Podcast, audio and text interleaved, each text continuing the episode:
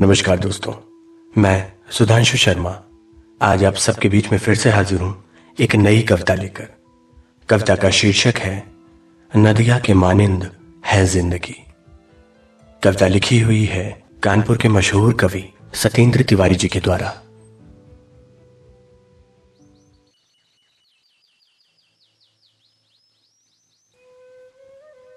भीगी बाहों में तट की सरस धार पर पंक्ति बाँचे लहरें, प्रीति के छंदों की।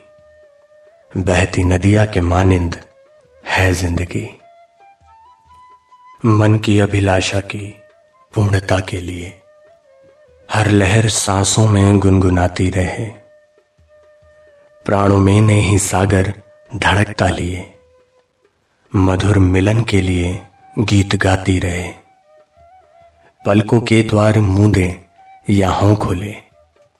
आँखों में प्यारी सूरत सुखद बंद की इसकी करवट में मौसम रहे खेलता, साथ खुशबू सुहानी ले मधुमास की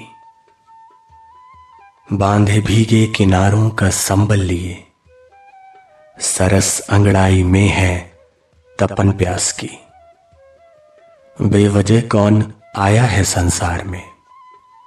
प्यार परिभाषा है इसके आनंद की।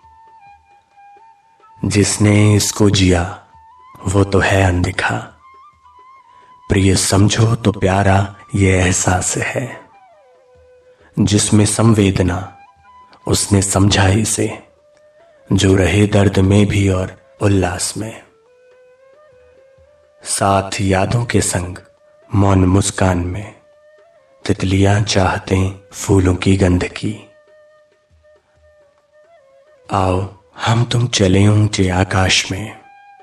खोल कर मन के पर नव उड़ाने भरे। फिर न जाने कहाँ कब बिछुड़ जाएँगे। अपने सपनों को सच कर सुहाने करें। नैनों को पढ़ने तो रूप सौंदर्य ये। रेशमी गांठे बांधेंगे, अनुबंध की।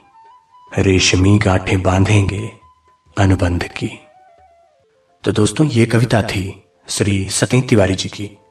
मैं सुधांशु शर्मा, आता रहूँगा आप लोगों के बीच कुछ ऐसी ही कविताएँ लेकर, कुछ ऐसे ही किस्से लेकर। धन्यवाद।